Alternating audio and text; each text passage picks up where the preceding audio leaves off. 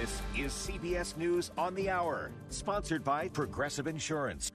I'm Wendy Gillette. Breaking right now, officials say U.S. military planes have carried out the first airdrop of about 38,000 meals into Gaza.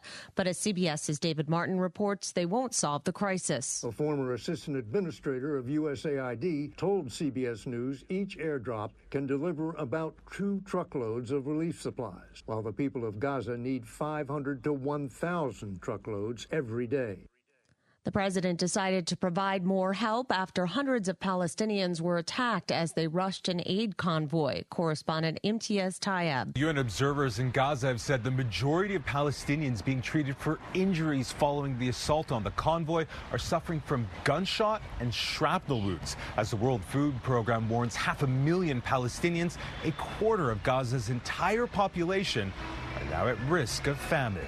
The Israeli army said it launched an airstrike on a vehicle in southern Lebanon this morning, killing three people it claims were Hezbollah operatives. More than 200 Hezbollah militants have been killed by the IDF since the group launched its attacks on northern Israel on October the 8th. Israel has repeatedly warned that it will go to war with Hezbollah if the daily cross border attacks continue. The attacks have so far killed more than a dozen Israeli soldiers and civilians and left more than 80,000 internally displaced. Yotam Confino for CBS News. Tel Aviv.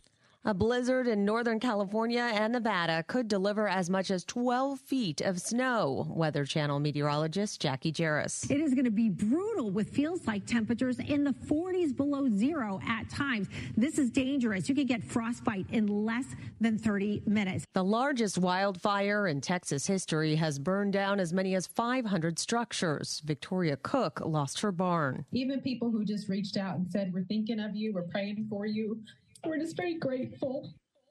Three astronauts and a cosmonaut are set to launch to the International Space Station tonight.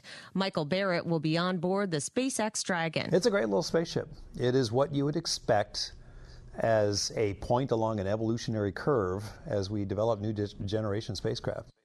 Walgreens and CVS will start selling the abortion pill in some states. CBS's Dana Jacobson. Two of the largest pharmacy chains in the U.S. announced Friday that they'll begin rolling out the pill in a handful of states where abortion is legal. The FDA approved mifepristone more than 20 years ago, but it wasn't until last year that it allowed pharmacies to apply to become certified dispensaries. The pharmacy chains said they will not provide the abortion pill by mail.